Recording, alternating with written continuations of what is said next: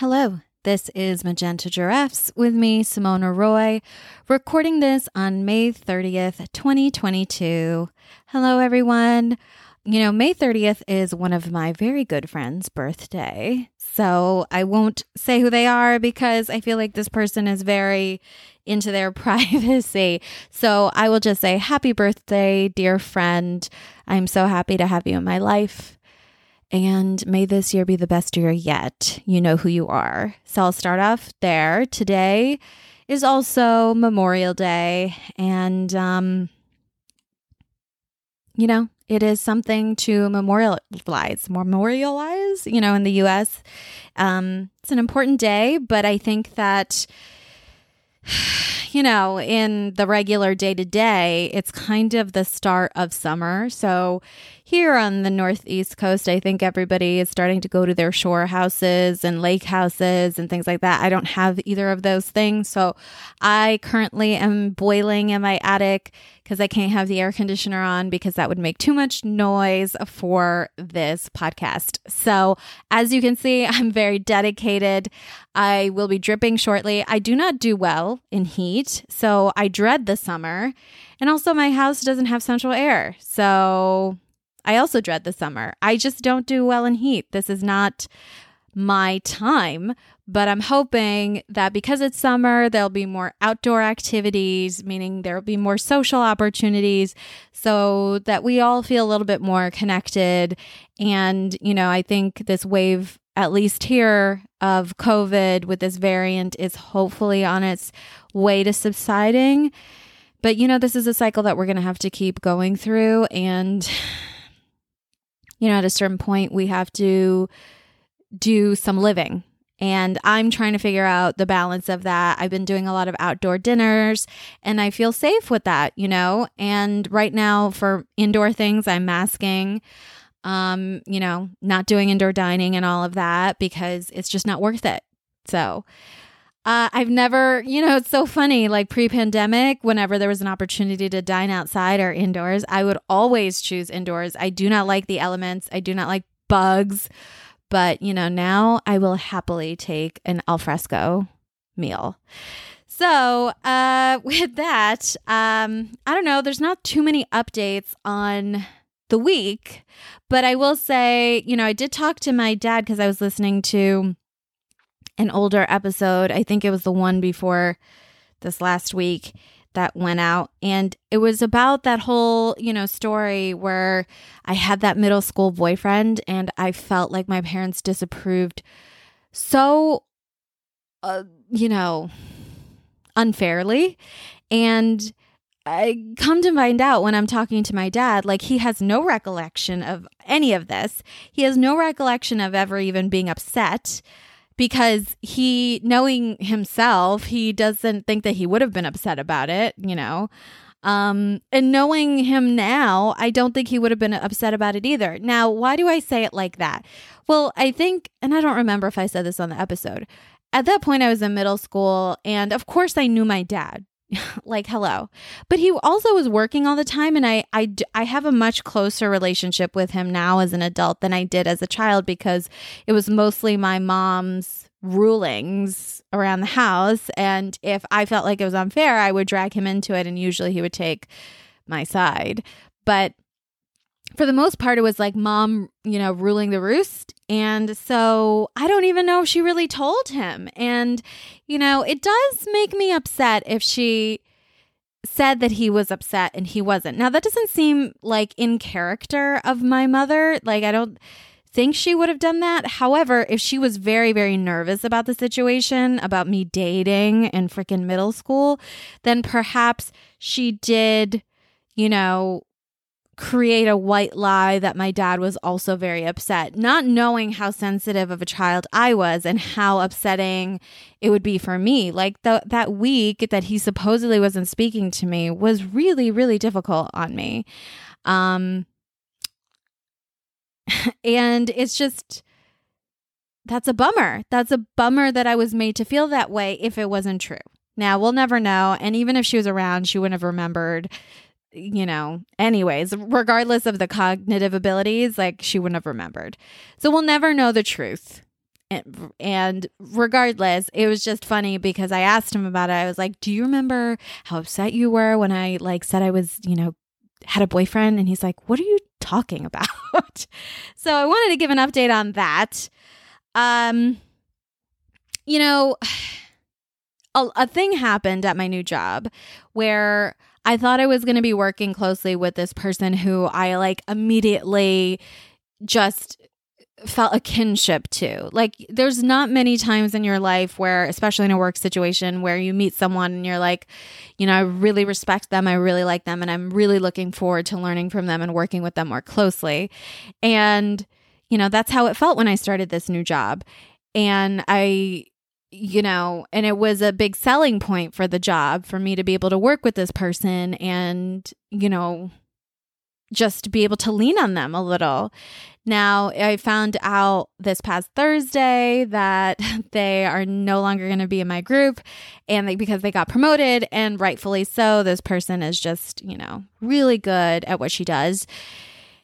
But I was so bummed because this is the third time that this has happened in my life with work. You know, I always go in thinking I'm going to be working with someone and I feel a little like relieved about that so that I don't, you know, think I'm on my own or, you know, just you like it feels like a support.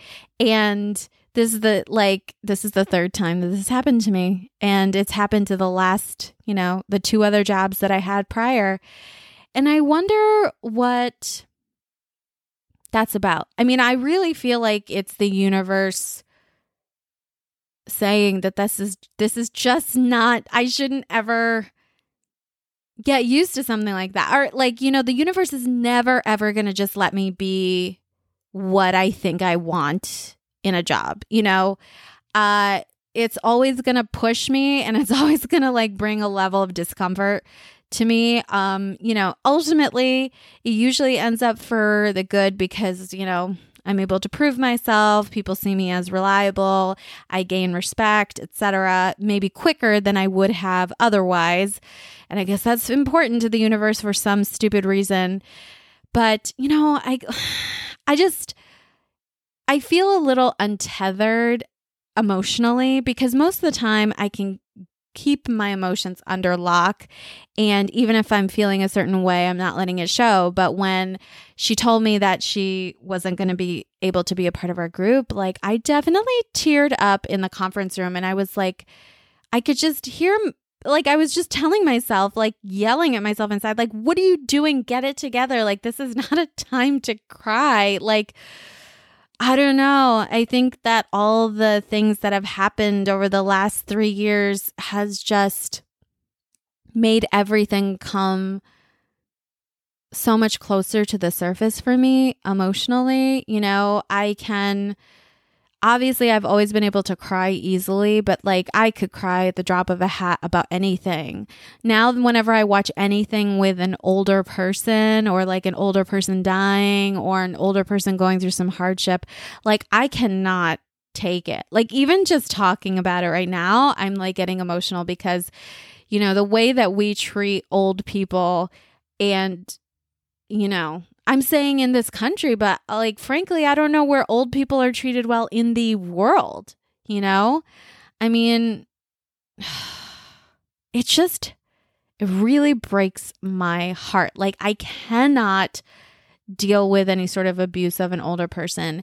And so even the idea of something like that gets me very very emotional and I just I don't think I felt that pre-pandemic so strongly. And so my emotions are just on the surface. So when I got, you know, this this news that wasn't great for me, I couldn't hold it together and I almost started really crying in this conference room and I'm like, what the fuck is wrong with me? you know? And at the end of the day, uh, I've been through this before. Yes, it's going to be like a little bit harder now. Um but it's just another thing that I can't control. And I think that that's what, oh God, here we go. That's what I'm emotional about. I, I, do I have to relinquish control of every aspect of my life? It feels that way. I feel like I have no say in anything. And I know that that's not true because look at the things that I have had say in. Like, I, you know, I started realizing with my last job that it wasn't the right fit anymore. And I'm the one who chose to leave. And I found a place that is really wonderful and really takes care of its employees and is a great place to work. But I really thought that I was coming in to a group with a certain, you know, leadership structure and that's changing, you know, and it's always going to be changing. Like, especially, I don't know. I feel like this is not, I'm not, this is not a unique situation for me. Like, because I'm sure other people go through the same thing with whatever job they're doing. Like they think they're going to have this coworker and then the coworker leaves. There's just a lot of transition everywhere. People are coming and going all the time. Now, look, it could be even worse. Like my manager, who, you know, this is the person I was really excited to work with closely, she could be leaving the company and she's not. Now she's just going to be like the head boss. so I, I'm trying to think of a silver lining because I like her so much and I really like wanted to have a friendship with her. Maybe this affords us some space, like so that we're not in the same group, so that we can, you know, be separate a little, which can create a friendship you know, but and also it could just create space and then we're just not close. And if that's what happens, then I guess that's what was supposed to happen. But it's very rare. Like I was so excited because she's my age, she's single, she doesn't have kids. You know, that is very rare to find. Um I just really wanted to be good friends with her. So we'll see. We'll see what happens. You know, it'll be interesting to see and it the transition will be um not a quick one but we'll like you know it'll be interesting to see like a year from now how i'm feeling about it. Um but I, i'm not being dramatic when i'm when i'm gonna say that like i was devastated. I was really devastated because it's i just don't know how much more change i can take. And as i say that i just keep getting thrown more and more changes because the universe fucking hates me. um what's interesting though is the day after I found out that news, I was scrolling through my Instagram feed and there's a little girl dancing and the song that she was dancing to according to the video, but I think it was like edited this way. Um was Bobby McFerrin's song Don't Worry Be Happy. I think I might have mentioned this sign before too or something because I feel like this video was not new to me.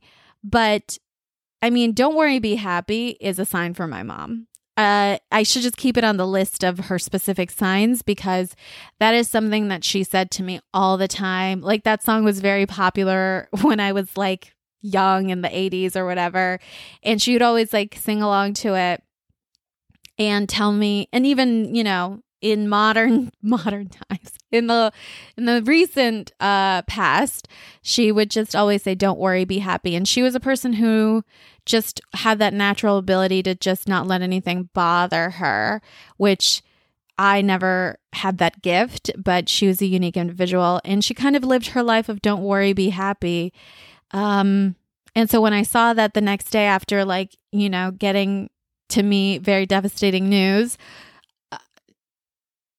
I think I just have to not worry and try to be happy.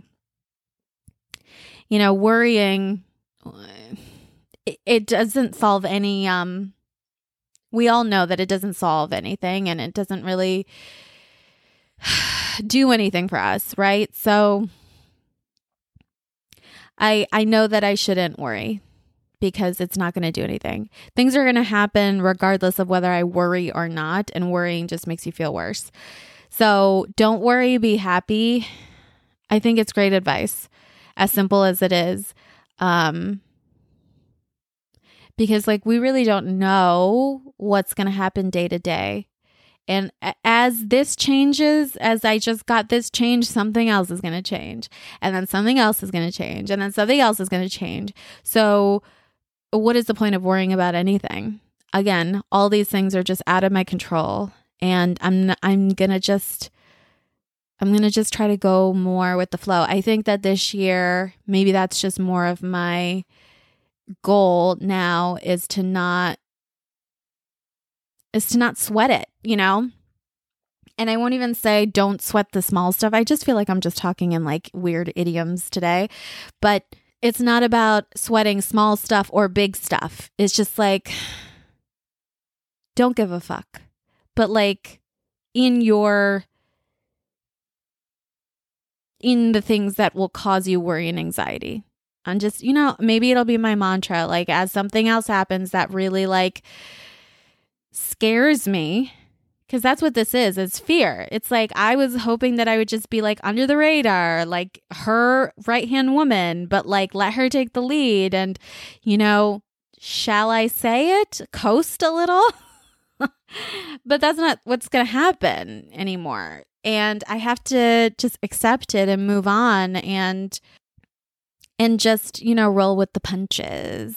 And you know what is that horrible phrase? Like the only thing you can count on is change or change is inevitable or blah blah blah you know i don't know. So i i i i take your sign mom. Don't worry be happy. And i'm really going to try to apply it to my i'm going to try to apply it to my life. And let's see if anything happens. And what else can i say? I mean i'm just i think I think last starting from last week, I don't feel as low anymore. Um, you know, I don't think about mom all the time, or, you know, I do think about her all the time, but it doesn't bring me to a low, like, life is unfair space. Life is so unfair. I mean, we know this. Like, we know about that shooting that happened, and I can't even read anything about it. I really can't. I can't. It's just, it's too it's too devastating. But I mean, it does kind of put things a little bit in perspective of like all these, you know, parents who've lost their children who didn't even have time to like live.